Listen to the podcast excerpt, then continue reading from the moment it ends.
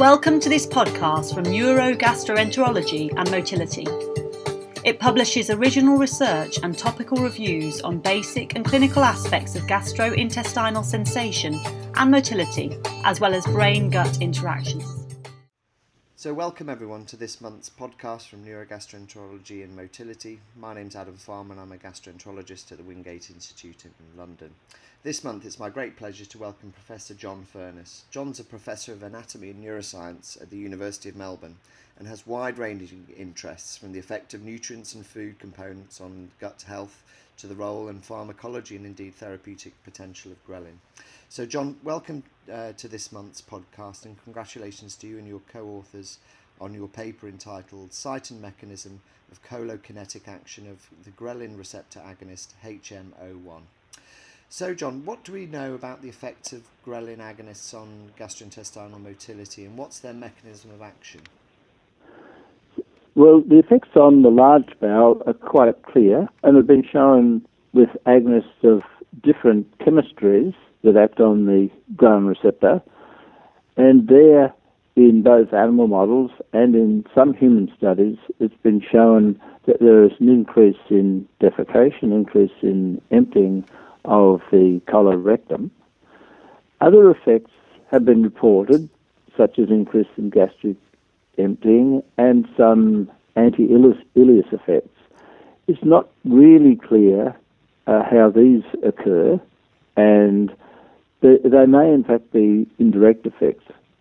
For example, ghrelin and ghrelin agonists are strong uh, stimulants of appetite, and we know that when there's appetite, when appetite increases, there's a cephalic phase, and you get some increase in um, activity in the upper GI tract trying to use agonists for the large bowel has so far looked successful.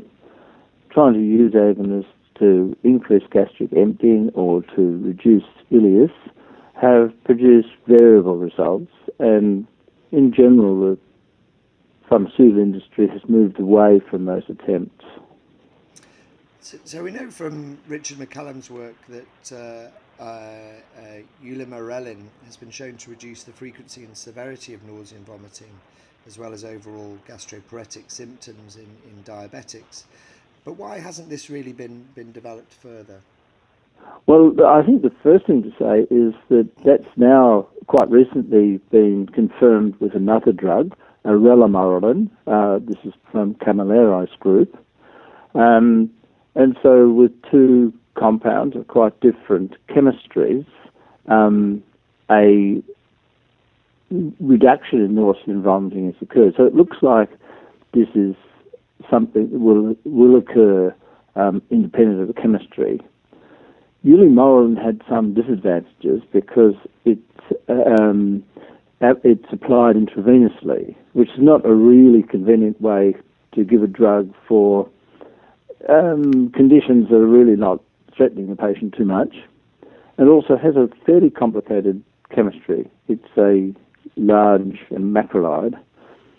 Um, so the, the reasons might be that it, it just wasn't the best drug to move forward with, whereas it looks as though the rather simpler compound relamorelin will be used. So I think the the target is still a valid one, and um, I expect that um, that some of the companies will will move forward in this area, but but ulimorelin may may end up not being the compound of choice.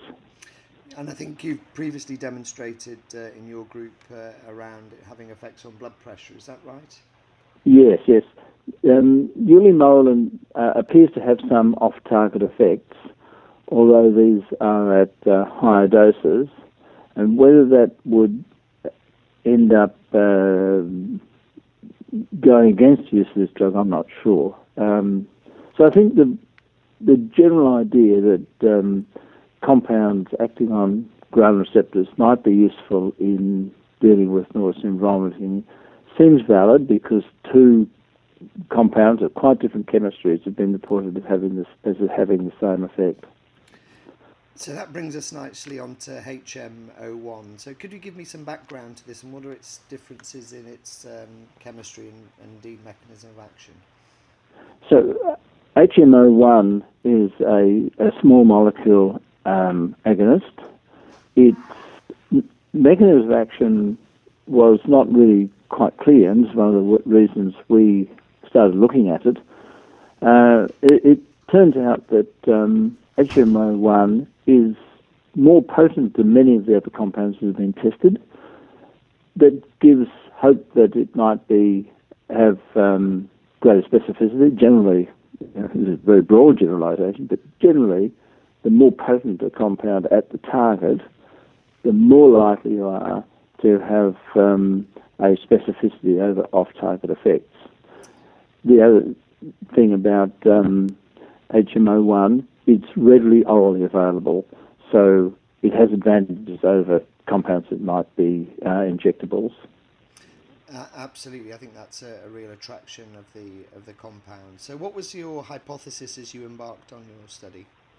Well, uh, it wasn't so much a hypothesis; it was seeking to understand the mechanism of action because it had been suggested that the colokinetic actions of HM01 were due to an action in the hypothalamus or in the brainstem, whereas other compounds of uh, the acronym receptor had been shown to act in the lumbosacral area in the defecation centre. So we wanted to see whether it did indeed have its primary action in the hypothalamus or, or in the brainstem. And we're also interested in another property of compounds acting at these receptors in that they tend to desensitize. We didn't know whether a compound with another chemistry might desensitize. In the end, what we did find is that its primary action in colorectal activity is in the lower spinal cord. Uh, it might have some actions at other sites, but that's where its primary effect is. It is very potent when given um, to to animals, at least, and but unfortunately, it also desensitizes. So the desensitization is probably a property of the receptor and post-receptor mechanisms, and is uh, independent of the chemistry of the agonist. So we, we, we're sort of stuck in the way with all of these compounds having a tendency to desensitize with successive application.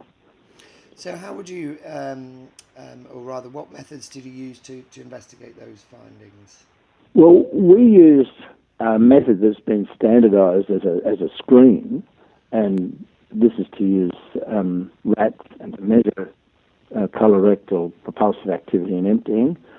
The reasons we did that is because the other compounds that have gone into uh, clinical testing had been screened in that way, and we knew that, um, uh, for, for example, capromorelin, which has been tested, um, that if it, if it was effective in the rat, it was likely to be effective in the human as well. So it was a very simple way of going ahead with the studies. Obviously, um, you have to move much further forward uh, into um, uh, human trials in, under similar circumstances. Super. So, what what do you think were your, your key findings? Just to summarise those again briefly. Well, well, quickly, um, mm-hmm. the the key findings. It's a potent compound. It's orally active. It is has good central penetrance. It has major actions on the the spinal um, defecation centres. They're the, they're, the, they're the real key results. And, and what do you think in terms of um, moving this forward now? What do you think are the the key next steps in, in developing this compound, maybe indeed for clinical use?